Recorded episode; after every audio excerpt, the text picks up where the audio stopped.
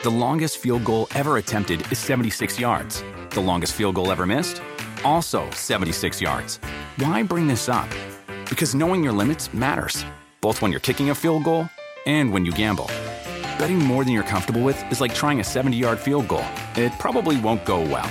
So set a limit when you gamble and stick to it. Want more helpful tips like this? Go to keepitfunohio.com for games, quizzes, and lots of ways to keep your gambling from getting out of hand. You want a beautiful lawn? Enter TruGreen, the easiest way to get a great lawn. Just water and mow, and they'll do the rest. Weed control, fertilization, aeration, and more. TruGreen is the official lawn care treatment provider of the PGA Tour, and they have a verified best price, which guarantees you the lowest price with no compromise on quality. You do you. Let TruGreen do your lawn care. Visit trugreen.com, T R U G R E E N.com to get the best lawn at the best price with the best people. Guaranteed.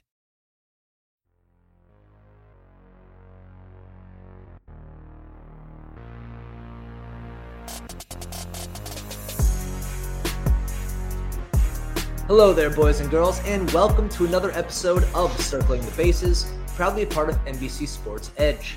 I'm your host, Colin Henderson. Joining me today, as always, Mr. Christopher Crawford. Chris, before we get to all of the good baseball stuff, allow me to give a quick first on air congratulations for your Kraken finally joining the uh, the NHL. I don't know if you got a chance to watch any of that game tonight. I know there was like three baseball games on today, but welcome to the NHL, sir. Uh, yes, it's a welcome to the NHL and it's welcome to being a Seattle sports fan again because Yay. of course they lost, but it was cool. It was a great game. They were down three nothing and came back, tied the game. Yeah. And a controversial goal that went off a skater's skate that was pretty clearly kicked in, but it's kind of like that. Um, remember when we had pass interference reviewable for like one year and it was like, there's no way in heck we're reviewing, we're changing this at all type of thing. I don't. I. It's so subjective, like with something like that, that I don't think it can ever be overturned. But it was fun. It's fun to have a winter sport to root for again. And uh, man, hockey games are intense. I. I like. I watched. I, I like watching the NHL playoffs as much. But even the regular season games, they're not quite the same thing, obviously. But like, they're intense. They are fun to watch. Oh yeah, I mean there are a few things better than playoff hockey just oh, because yeah. of that. By Yeah. game three, everyone hates each other more than anybody else. That's true too. I don't know if you got a chance, Chris, to watch the on the the pregame light show. Oh my gosh, that was so cool. That if you guys, if anybody out there has did not get a chance to see, if you Yeah. didn't blow up on your phones like it did mine, please take four minutes out of your day and look up the Golden Knights ice laser light show for the Kraken's for the Kraken's debut. It was awesome. Could not recommend it higher. Take take a couple minutes and look at it. My friend Emily Nyman tweeted that it was funny that you've got this beautiful light show going on, and in baseball, you've got some CGI helmets with a baseball underneath them. it's quite the difference between obviously hockey has a built-in benefit with the fact that they have all of that ice to play with, but it, Yeah. it is kind of a funny juxtaposition that baseball keeps showing you the the the ball under the hat game, and hockey's got an actual like Cirque du Soleil show going on before the games. Or you can just do the like two helmets bashing into each other for football. Like yeah, we've seen that we've seen that a couple times over Just and over again. Just a smidgen, yeah. well, coming up on the show today, and this might not be a surprise for anyone listening, uh, Chris and I are going to be talking about everything going on around the postseason. So strap in. It should be a good one. This postseason has been a good one. So we're going to catch you up on everything that is happening. Um, a quick update we are recording this at one o'clock in the morning east coast time so if i start slurring my words at the end of this know that it is not for any reason other than sleep deprivation Sure. but we stayed up to make sure that we could watch all of the games today. The Dodgers Giants game just finished. So we wanted to make sure that you are completely up to date when you listen to this episode. But before we get to all of that good stuff, the NFL season, as we as you might have heard, is in full swing, and the NBC Sports Predictor app has you covered. With Sunday Night 7, predict what will happen on Sunday Night Football for a chance to win up to $100,000 every week. It's free and easy to play. So download today from your app store or visit NBCsports.com slash predictor. So let's pop over to baseball. Let's start with the game that we just finished watching up here uh, as the Dodgers beat the Giants 7 2 in game four to push that best of five series to five games. Uh, it's been an excellent series so far. And honestly, after the way this entire season has run and these two teams just jockeying for for the two best records in baseball and the NL West title, it just feels right for this to be going to five games, regardless of if you're a fan of one of these teams or not. It just feels right. Uh, Mookie Betts with a home run and a sac fly, three RBIs. He looked great, made a couple nice plays in the field as well. Will Smith, your boy, hit a home run. He's been crushing so far this postseason. Has a 400 batting average so far through four through five games. Excuse me. Uh, meanwhile, the Giants, Anthony DeSclafani could not get deep into that game. The Giants bullpen did not hold up their end of the bargain. We are going to Game Five. Julio Urias versus Logan Webb. Uh, that should be on Thursday night back in San Francisco. Chris, I know you just watched this game with me. Um, this felt like a Dodgers game right from the start. It just kind of felt it. Um, and I think that only feels right knowing the Dodgers can't go down in four games. No. Like they're just not this, or they're just too stinking good. This felt like it had to go to the distance, and um, really the way that Logan Webb uh, and Julio Urias pitched in their first appearances in this series, we can't get a better pitching matchup for Game Five. No, it's going to be a great one. I'm I'm very excited for Game Five, and you know, it's funny you, you, going back to Game Three. I mean, if not for win barometer, the series is over. Like that is, I mean, I, I give credit to the Giants for doing what they did. And uh, are you going to pull the Dave Roberts excuse? Evan Longoria, the, the wind is the reason. Well, honestly, the wind is the reason because that game was tied. If not for the fact that Gavin Lux hit a homer, that is a homer. Like I think I read something like I'm going to be hyperbolic and say like 99.6% of the time, but it's more like like 85 or something like that. But look, if not for that, that that series is at very least tied, and if not for my son Brandon Crawford making a terrific defensive play, what I'm trying to say is that this series was destined to go five games. Yeah. Like I, I, I think I still think the Dodgers are the much better baseball team. Mm-hmm. All due respect to a 107 win team, mm-hmm. which still, for whatever reason, isn't getting enough credit but this series was absolutely destined to go five games. Um, I thought Walker Buehler was really good tonight. It was interesting to see, you know, 75 pitches what, what I was imagining. Um, I imagine some Dodger fans were holding their breath a little bit with uh, Joe Kelly coming into that game. Never yeah. been a question about stuff, but like he does tend to make things interesting. But he did he got the job done again, just like he got the j- job done in game two. Um, or excuse me, in that wild card game against yeah. the Cardinals, actually, is when that happened. But yeah, this series was destined to go five games, and it's just a matter of can Logan Webb against that Dodgers lineup do what he did again? He certainly has the stuff in command to do it, but that is a tall, tall task. Logan Webb in game one, seven and two thirds with five hits, no earned, no walks, 10 strikeouts. I mean, just you can't, you can't write a better line than that. And honestly, if the Giants are going to pull the upset, and it feels wrong to say the 107 win Giants yeah. are going to pull the upset, sure. but if the Giants are going to pull this off, it's going to be on the back of Logan Webb. Logan Webb is going to need to put up a similar stat line to that because mm-hmm. I've watched in the last two games the San Francisco bullpen look shakier than I've seen them in quite a while, and I just don't know if you can rely upon them to get if Logan Webb has a short hook, which, and we'll get into this more either later in this show or another date the unbelievably quick hooks we are seeing so far in this postseason. Right. Um, if Logan Webb gets a quick hook, I mean, advantage Dodgers in a major way. The way that these two bullpens have been pitching, so it really yeah. it's going to be up to Logan Webb to really keep them in this. Yeah, absolutely. Because I, I do think, and we talked about this in our postseason preview podcast. I think Max Scherzer is going to be available and be available to maybe give you a couple of innings, at least one inning. It's going to be on his his basically his throw day, mm-hmm. and that's a big advantage. Like having a guy like that, if Julio Urias does struggle, to give you some stability to get into that back end of the bullpen is big, and it's also big for the Dodgers too. You know that we you talked about it uh, in that pre- playoff preview too. Is that having that extra day off for these arms to get ready and all due respect to the Giants bullpen that has been successful and they pitched so well in game three. Obviously, got a little bit of luck again with the wind yeah. and an unbelievable catch by Brandon Crawford on that Mookie Betts play. Just as as good of a catch as I've seen from a shortstop in a, in a postseason game. Honestly, just unbelievably clutch.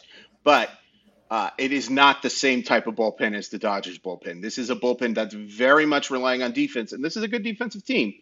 But I'll take the swing and miss team over the over the team that's relying on contact. Certainly helps that it's a home game, but having that extra day for those arms to stay fresh, big. Yeah, that extra day really is going to come into play more and more as we move forward into this postseason, Absolutely. and already going to show it. Um, I mean, you talk about Max Scherzer to to quote the water boy, like last game of the season can't hold anything back here. We're going to see both bullpens. We're going to see both starting rotations be sitting Absolutely. out in that bullpen come the third sure. inning. Like this yeah. is going to be a all hands on deck because I think both of these teams know that if they're able to advance. Now that they know that they're going to take on the Braves, which we're about right. to get to, and not face that pitching staff of the Brewers, I think yeah. both teams look at this like, okay, and that's no disrespect to the Braves especially right. and their pitching staff. We're going to get to that in a second, but right. I think both of these teams look at this is really their World Series to a certain extent, the way that their seasons have been running. Like, get past this, and now kind of the road somehow gets easier because it just seems like these two continue to stick in their craw. Remember, 10 9 advantage Giants in the regular season. It has been that razor thin all year.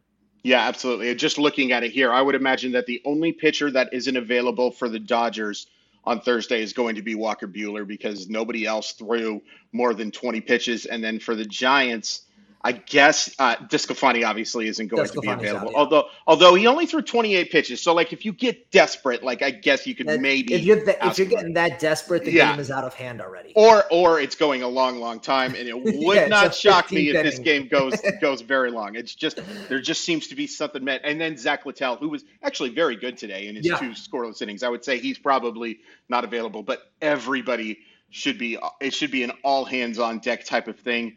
I can see this game being very close and very, very, very long. Like we're talking Boston Red Sox, New York Yankees, yeah. 2005. Uh, you don't have to put a date on hour. it. You don't have to yeah. put a date on it. Just say Boston and Yankees. Yeah. I've had to stay up till yeah. whatever those games are. Gosh. Go to if you if you have not pushed the limit of how long you want to be at a baseball game, go to a Yankee Red Sox game in a stadium on a weeknight, especially. Sure. Oh You'll yeah. never you'll never be like, oh my god, it's midnight and it's like the fifth inning somehow. How is this possible? Yeah, yeah exactly. All right, so yeah. I yeah. Chris, I know that you picked Dodgers in this series. I think you had them sweeping or three or four. I was, um, yeah. that's fine. But you, I assume you're sticking with Dodgers here. Yeah, I, I, I, I am. I think it's going to be an excellent game five, but I just go with the Dodgers. Um, Logan Webb makes me think about it a little mm-hmm. bit, and the game being at home, but I just think the Dodgers are just the better baseball team, and I'll go with the better baseball team. I think that's totally fair, and I think I'm going Dodgers here as well, just for those all of those same reasons. Would have mm-hmm. me one iota if the Giants no. were able to pull this up. No, but um, just inherently, if these two teams, and it's funny to say, I was about to say, if these two teams played 100 times, yeah. Dodgers would X and that. But you know, they played 19 times in the regular season. The Giants won, and the Giants won 10 yeah. of them. So you know, yeah. not a good example to use. But winner yeah. of this series will go on to face the Atlanta Braves after the Braves defeated the Milwaukee Brewers um, 5 4 in game four earlier on Tuesday night. They won the series 3 1. Freddie Freeman hits a go ahead game winning home run off Josh Hader in the bottom of the eighth inning. What a mm. moment that was. Yeah, yeah. Oh, God. There, you know, there's times you want to pay to be in a stadium. I wanted to be in a stadium for that moment right there.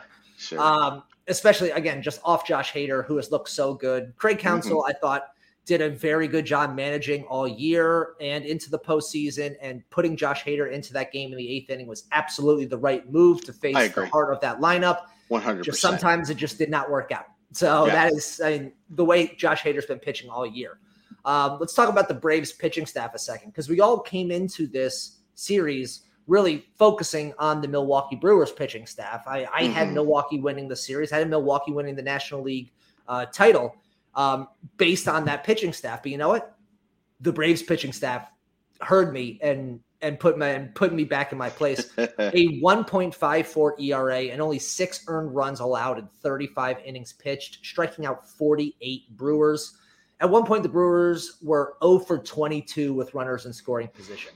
Now, obviously, you could put a little, you know, six one half dozen the other. Is this Atlanta pitching or is this the Brewers ineptitude? And because let's be right. real about it, the Brewers did not hit in this game in the series. No. But I'm gonna give the nod to the Braves pitching staff here because they look. I mean, it looked really good. And let's focus on Ian Anderson for a hot second if we're going to talk about that pitching staff. Jeez. He is he's getting to. I mean, look, I'm not.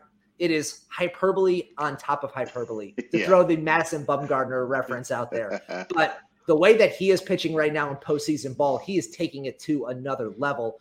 Um, sure. In game three, five innings pitched, three hits, no earned, six strikeouts in his postseason career. In 23 and two thirds innings pitched, he is 3 and 0 with a 0.76 ERA and 30 strikeouts to 10 walks. Yeah. It's just, uh, he's just been phenomenal in his rookie year last year and still somehow technically his rookie year this year. Right. Uh, Ian Anderson has been amazing. Charlie Morton looked excellent. I mean, this Braves pitching staff came to play when they knew that that was really one of their biggest issues going into the series.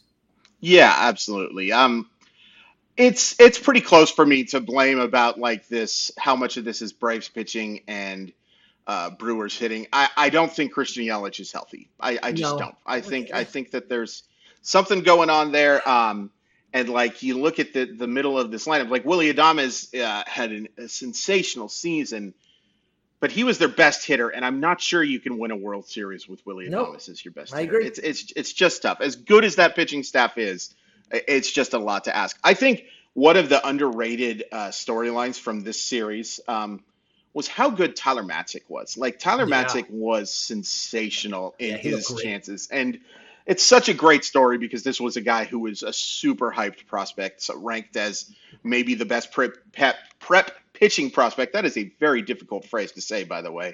Um, it is, but rep, ranked as one of the top guys in that class was basically a bust, like a, a guy who mm-hmm. was like just completely off the radar, has come back and has become one of the shutdown left-handed relievers in baseball, and he was huge in this series. Um, yeah, I, uh, of course, unfortunately, we have to talk a little bit about the fact that we have to wonder if Jorge Soler is going to be available for the rest yep. of the series. But you know, the that is one of the reasons. And again, I keep going back to this: the Braves could have easily been a team that stood pat at the deadline and not done anything. But instead, they went out and got a Jorge Soler. They got an Adam Duvall.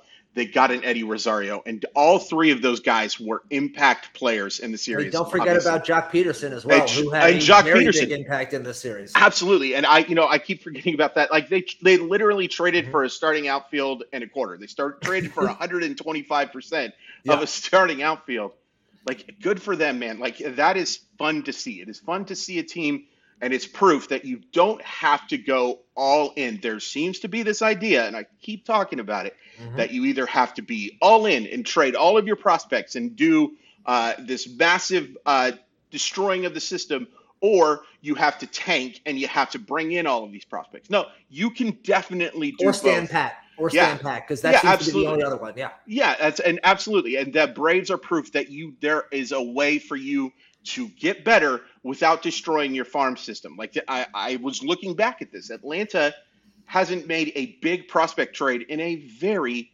very long time and have developed guys like Ozzy Albies and Austin Riley and obviously Ronald Acuna Jr. But they went out and they made moves without giving up top prospects to completely revamp that outfield. I mean, completely revamp that outfield. Now they're fly, yeah. And now they're four wins away from the World Series, and I think that's awesome. And I think that's what baseball teams should be trying to do. And it's sad that that has to be even said. Preach, Chris. Preach. Could not have said it better myself. Um, like you said, Jorge Soler did not have a particularly great division series before this COVID, this positive right. COVID test. Either way, you'd still rather him in your lineup. Christian sure. Pache replacing him on the roster. Uh, again, going to be more of a defensive speed guy, I would assume, in this unbelievable CS. Defender. Yeah, in this CS more than anything that you really want in your lineup.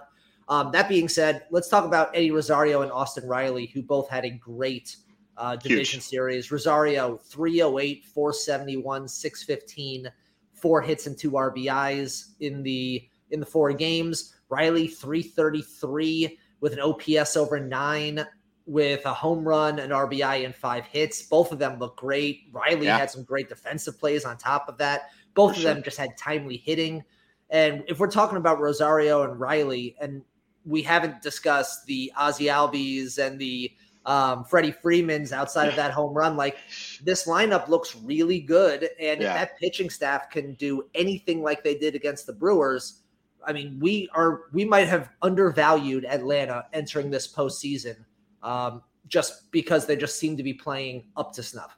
Yeah, absolutely. And I think it's worth pointing out too that Atlanta has been one of the better road teams in baseball Yeah. as well. And real quick, one of the biggest plays I think of this postseason was in game three, um, Freddie Peralta, Counsell pinch hit for Freddie Peralta with Dan Vogelbach with runners on second and third. Yeah. And I didn't love the decision, but I kind of got it.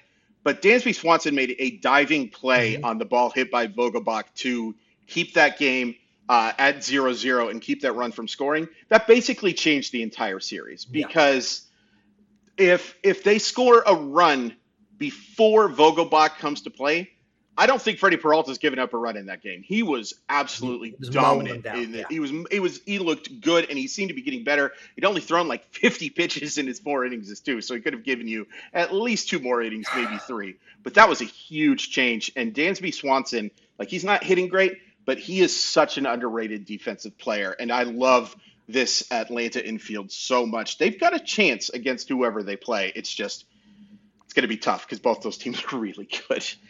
Is Atlanta with the infield that they have? I was thinking about this as I was watching the game. Mhm. Is that the best infield in baseball? I think it might be. It's certainly the best I mean- infield that I can think of right now at Yeah, 10:23 p.m. but it's like enough. you and if you consider it offensive and defensive, I can't imagine that there's a better one. Like you can you can upgrade on Dansby Swanson offensively, to be completely honest with you, but Riley and Albies and Freeman are top three at their position right now. And I, I know that's saying a lot for Austin Riley, but the way he's playing right now, Mhm. I can't name too many better third basemen. And Freddie Freeman is just an absolute superstar. I'm very curious to see what he's going to get in the offseason. We can talk about that in a month. But Yeah. but yeah, I think you're I think you're onto it. I think that might be the best infield in baseball right now. Yeah, put Max Muncy at first base for the Dodgers. We can have Sure. a conversation. Him Very being out, good. and we talked about that in our last show. Like Mhm. that's a big deal, and we need to see when he comes back. Sure. Um, but just that infield looks great. Last uh, last stat from that series: uh, Brewers their batting average as a team 192 Yikes. in four games. yeah, I mean, it's just not going to go out there in the offseason and fix that offense brewers because the pitching staff is there the the pieces are there the the central is up for grabs uh just find something to plug in that offense and hopefully a healthier or better christian yelich is Yeah. really is is needed more than anything else Absolutely. Yeah, that's a great call. Hey, all you NHL and NBA fans out there, the fantasy seasons are upon you. So make sure you are signed up for NBC Sports Edge Plus. Signing up for Edge Plus gets you access to our fantasy football, basketball, and hockey sections, in addition to our incredible baseball and sports betting content. As a reward for our listeners, be sure to use promo code BASES10 to get 10% off any premium subscription package, either monthly or annually, regardless of tier. So to find your edge, make sure you are signed up for NBC Sports Edge Plus. Reese's peanut butter cups are the greatest, but let me play devil's advocate here. Let's see. So, no, that's a good thing. Uh, that's definitely not a problem. Uh, Reese's, you did it. You stumped this charming devil. The longest field goal ever attempted is 76 yards. The longest field goal ever missed? Also 76 yards. Why bring this up?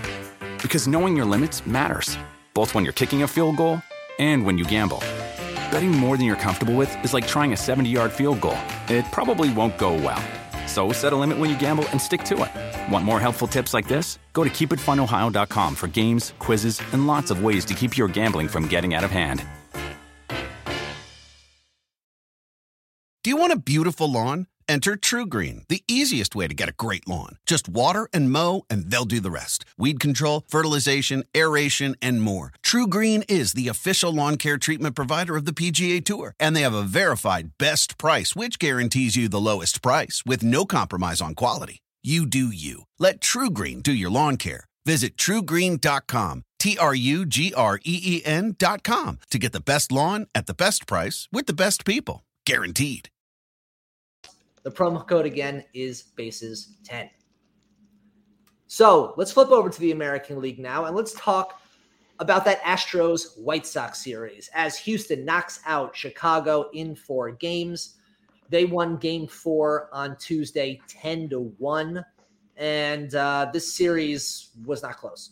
This No. this this was a thumper of a series. What I thought was going to be the most exciting of maybe all of the series outside of Dodgers Giants. Uh, Mhm. This was not. The White Sox straight up did not show up. Uh, the Astros thoroughly outplayed them. They outscored the White Sox 31 to 18 in this in the series, and 12 of those came in one game for the White Sox in their only in their lone win. So this was not close. The Astros offense was incredible. A 288, 371, 432 team slash line, four homers and 31 runs scored in four games. And let's talk about their major players because they all showed up. Correa, Yeah. 385 with two doubles and four RBIs. Bregman with a double and four RBIs, batting 375. Brantley, 368 with a double and four RBIs. Altuve, 313 with a home run, two doubles, and three RBIs. And Tucker with a 294 average with a double, two homers, and seven RBIs, plus two stolen bases that every single fantasy manager out there is going, where were those stolen bases all year? But if, I mean, that's the core of that team. And Tucker had the lowest batting average there with 294. I mean, if this offense plays anything close to that, uh, the Astros might, I mean, they are legitimately a favorite, maybe dare I say a favorite, not only to come out of the American League, but also win this whole stinking thing because that offense just looks on point. It's a really good lineup, and I do. I if I if I could change one thing I said in our postseason preview, I think I'd say the Astros have the best lineup in baseball. Like I I, I do believe that if you talk one through nine, and yeah, eight and nine are kind of a weakness a little bit with uh, with uh, whoever's playing center field and Martin Maldonado at the plate. But when you talk one through seven, and when you have Kyle Tucker hitting seventh in a lot of Yeah. these games, I didn't mean, even mention Yordan Alvarez. Yeah. and Yordan Alvarez, who got on at a 583 clip in this series, Yeah. just an absolute superstar. But on the other side, I don't want to say that the White Sox were frauds, but I don't know how to finish that sentence. It, I mean, it is honestly, the, it is pretty clear. And look, a lot of people pick the White Sox to go far. I'm pretty sure I picked the White Sox to go far. Who can heck and can remember what anyone did in February and March? But uh, it, they really looked overmatched in this series. And, and outside of a game three where I think Dusty Baker basically said, "All right, this Yeah, one's have it." over. Have it. It's it, it's uh, I." The, players obviously are still playing hard, but I think the way you managed, he managed that bullpen kind of suggested it's okay if we lose this one because Right, we've let's got two more four. Two more chances to go forward. I think honestly, too, a a big factor in this series, and I think the Astros would have won it anyway. But that rainout was big to be able to get Lance McCullers on full rest in this game. Yeah. I mean that was that was a big thing. I also have to say, and I know I've, I've been critical of Tony La Russa. Tony La Russa is a Hall of Famer for a reason, and all of that good stuff. But I just don't get what he was doing leaving Carlos Rodon in that game, man. Like as good as his velocity was early on, he waited a batter too late, and it ended up being pre- obviously in a 10-1 game. You know, it doesn't. But to say the floodgates were opened after he left Carlos Rodon in instead of bringing in Kopech. By the way, he had said Kopech wasn't available for this game. Obviously, that was uh, incorrect. Um, managers have a tendency to change their minds on these things, but I thought that was interesting. But that was huge. Like the the Carlos Rodon, as hard as he was throwing, did not have good command, and he was missing on two strike pitches an awful lot, leaving him into that game. Really ended up costing them. But um, I think the fact that Lance McCullers was able to go on full rest, all due respect to Jose Urquidy and Framber Valdez, who I, I imagine is probably going to get the game one start. That is a big, big difference because Lance McCullers is very, very good.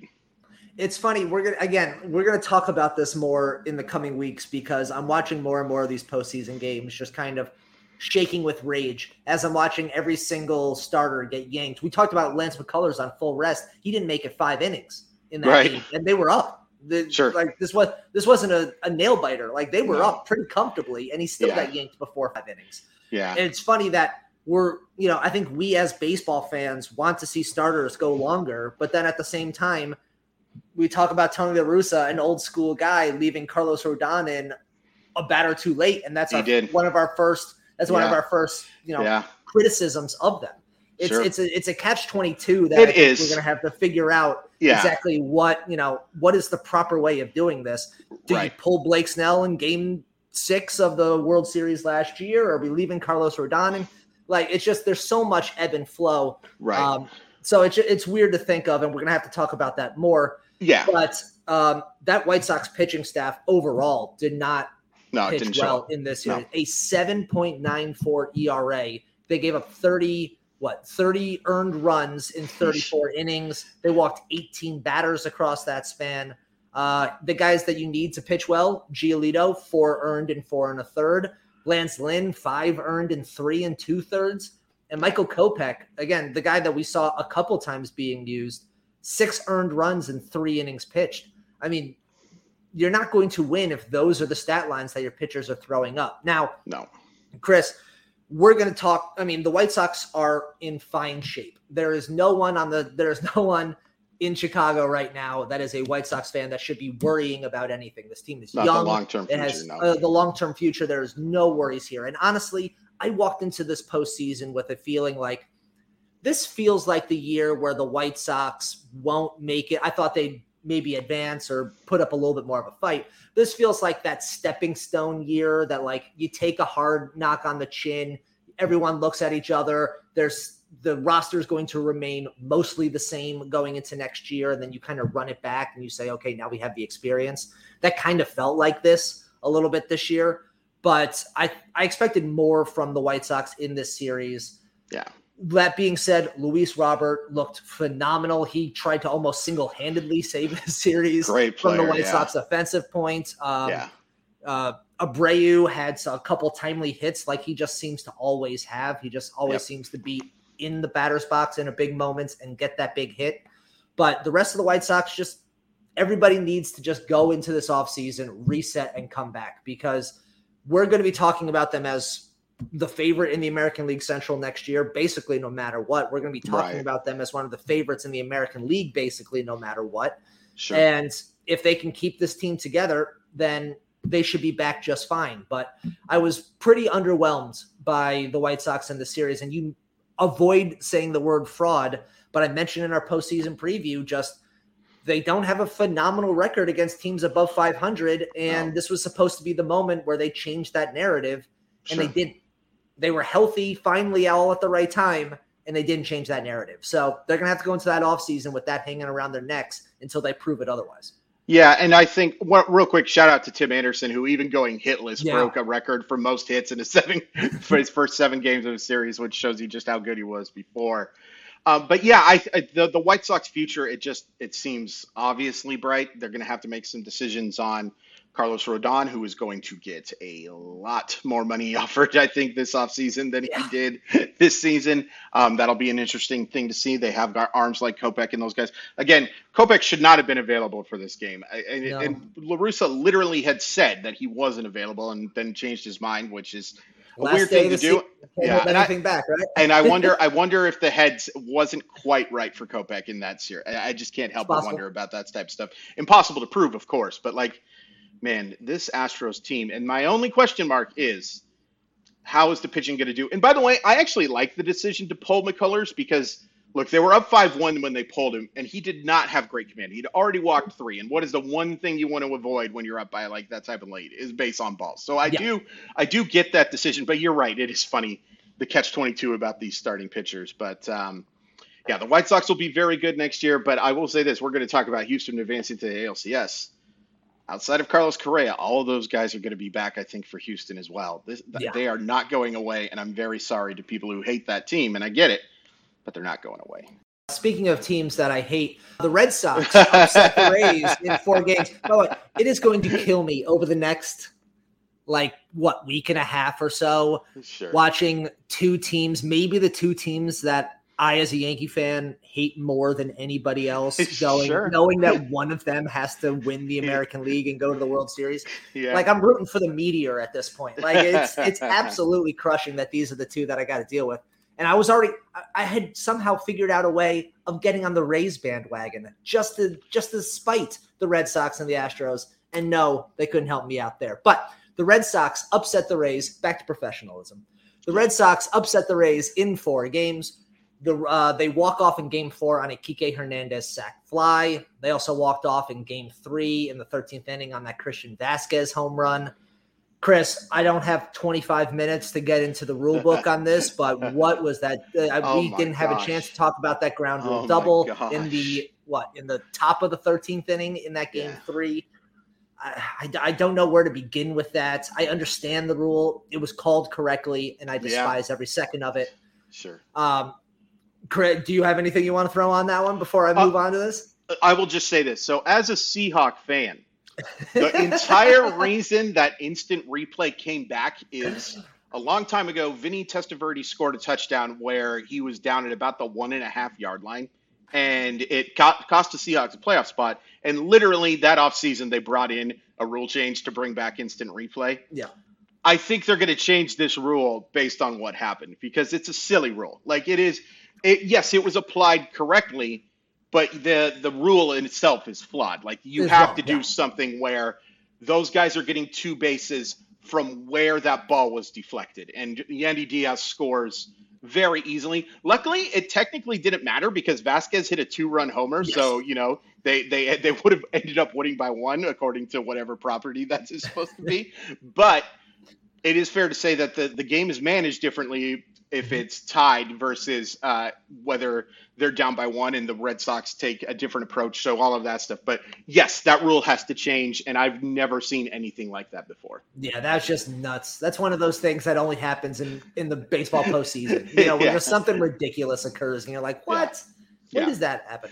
Uh, Um, yeah, no, I mean, just think about what Boston, the the pressure that would have been on them in the bottom of that 13th down a run rather than huge. tied. It's completely different conversation. absolutely. Um, but let's talk about those Boston bats because they went off in that series. I mean, did. they made the Rays pitching staff look bad.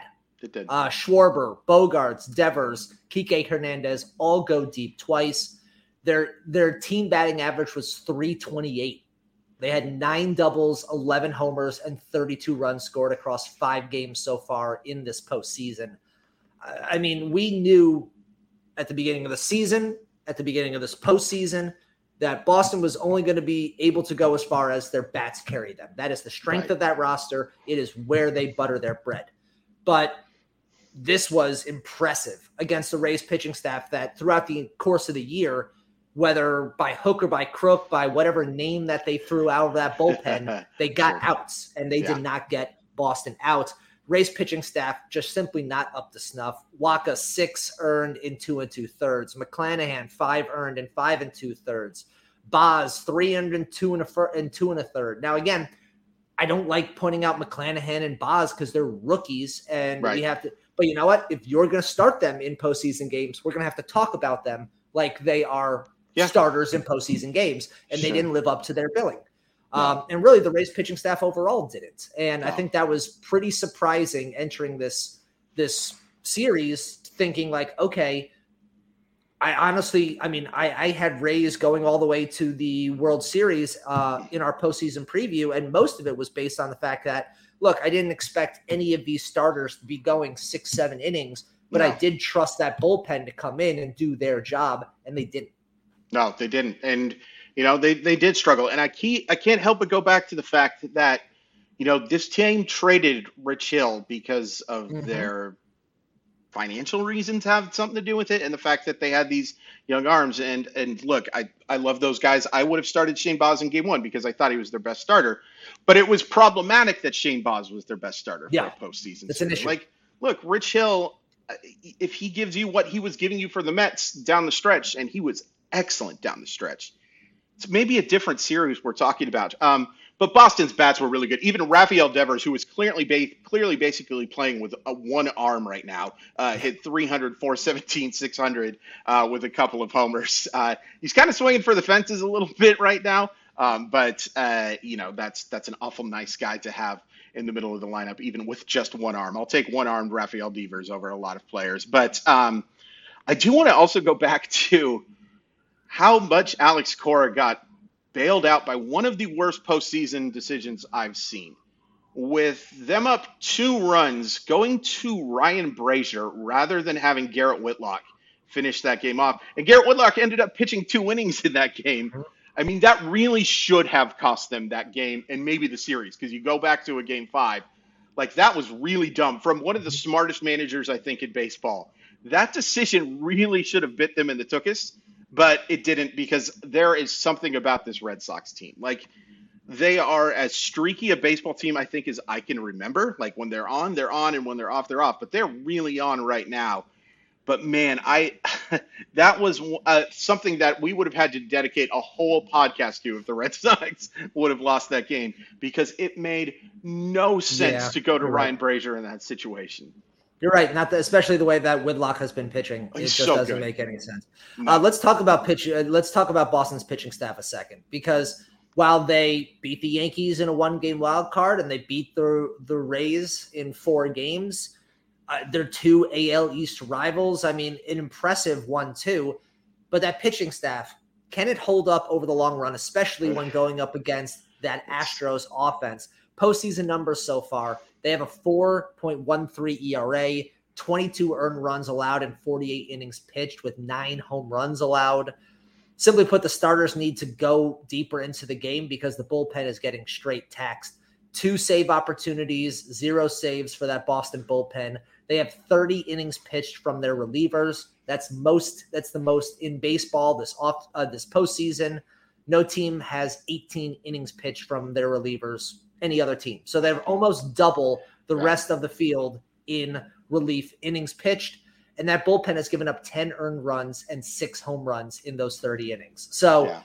this is it's it's very clear there's a soft underbelly in Boston, and it is getting to getting from starter to the back end of that bullpen. And if the starters are not going to give them a lot of length, Chris Sale did not make it out of what the second inning. No. Uh, I, I mean, Eovaldi pitched well again. Uh, the if those starters can't get enough innings, then this bullpen is just going to get blown up by that Astros offense.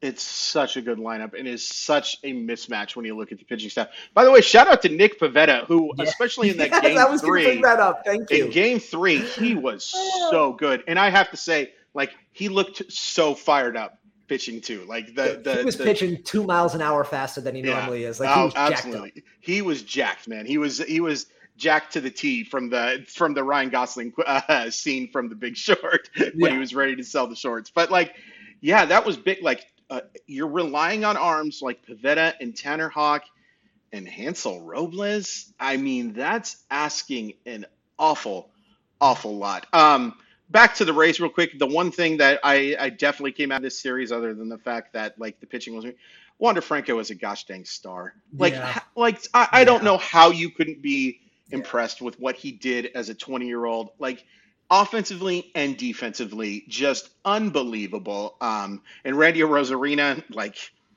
if you were if you were doing a soccer loan system and in the Rays somehow don't make the playoffs, be willing to spend a lot to loan that guy out to my team well, for the final stretch because playoff Randy just playoff absolutely Randy. mashes. Just and regular mashes. regular season Randy is very good too, but that this is now two postseasons yeah. in a row where he is just absolutely destroyed. And again, some of it has to do with the fact that the Boston pitching staff is just not very good. You are going to have to, if the Red Sox win this series, get at least two wins from Nathan Eovaldi and then find a way to get two other wins in this series because I just can't trust.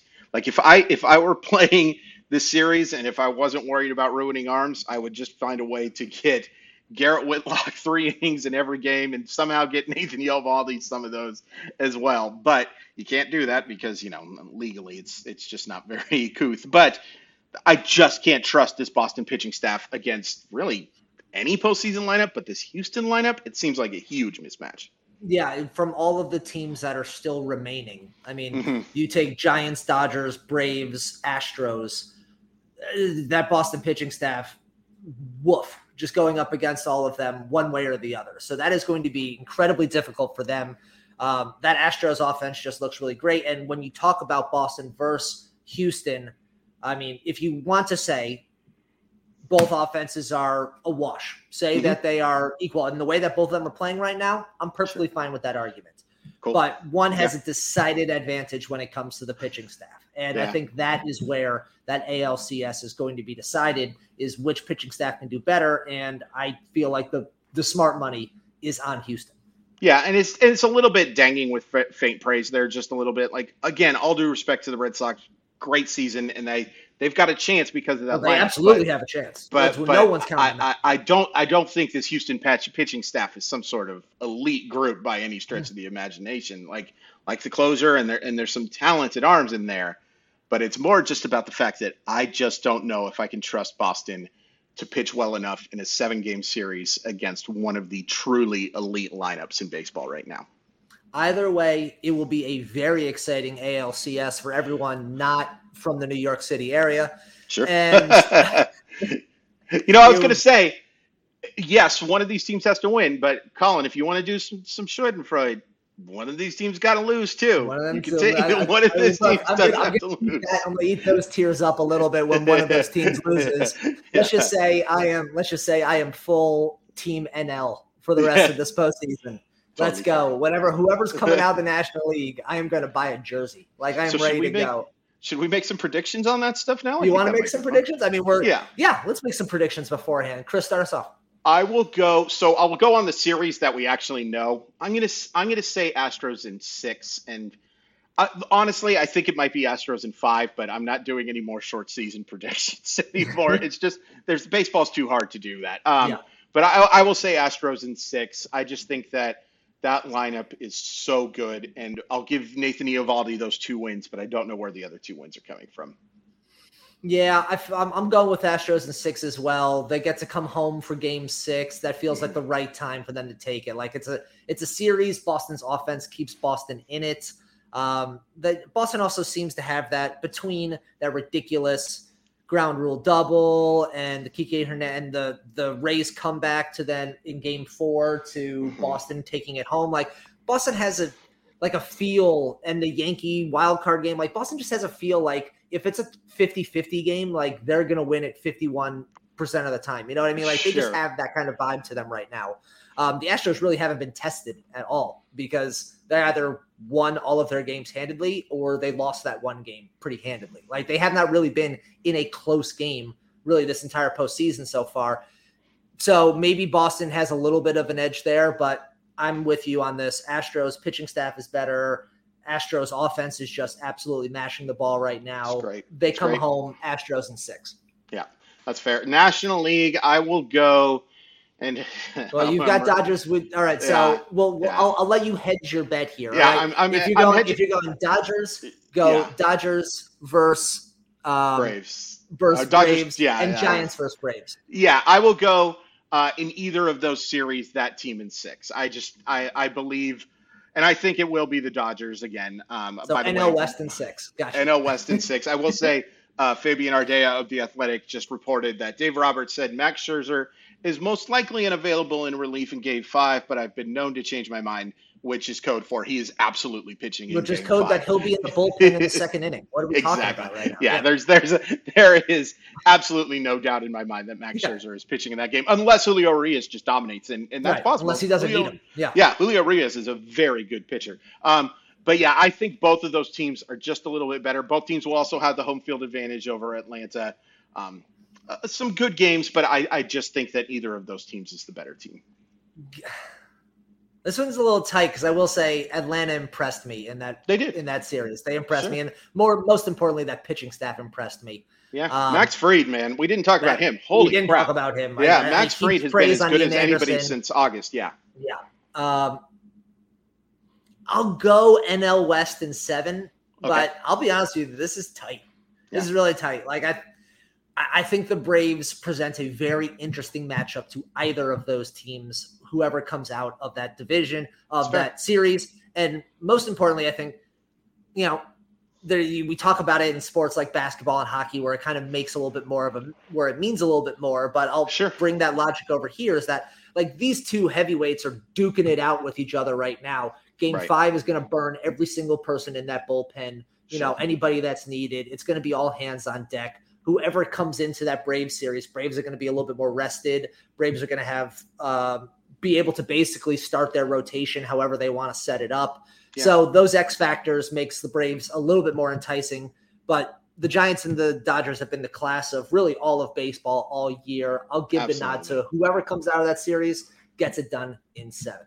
Yeah, I will say I can't help but remember, Colin. I think you might be a little too young for this, but 1993, that that the the Braves and uh, Giants had one of the best uh, season-ending showdowns of all time. Like the the Giants ended up setting the record for most wins of a team with like 102, not making the postseason.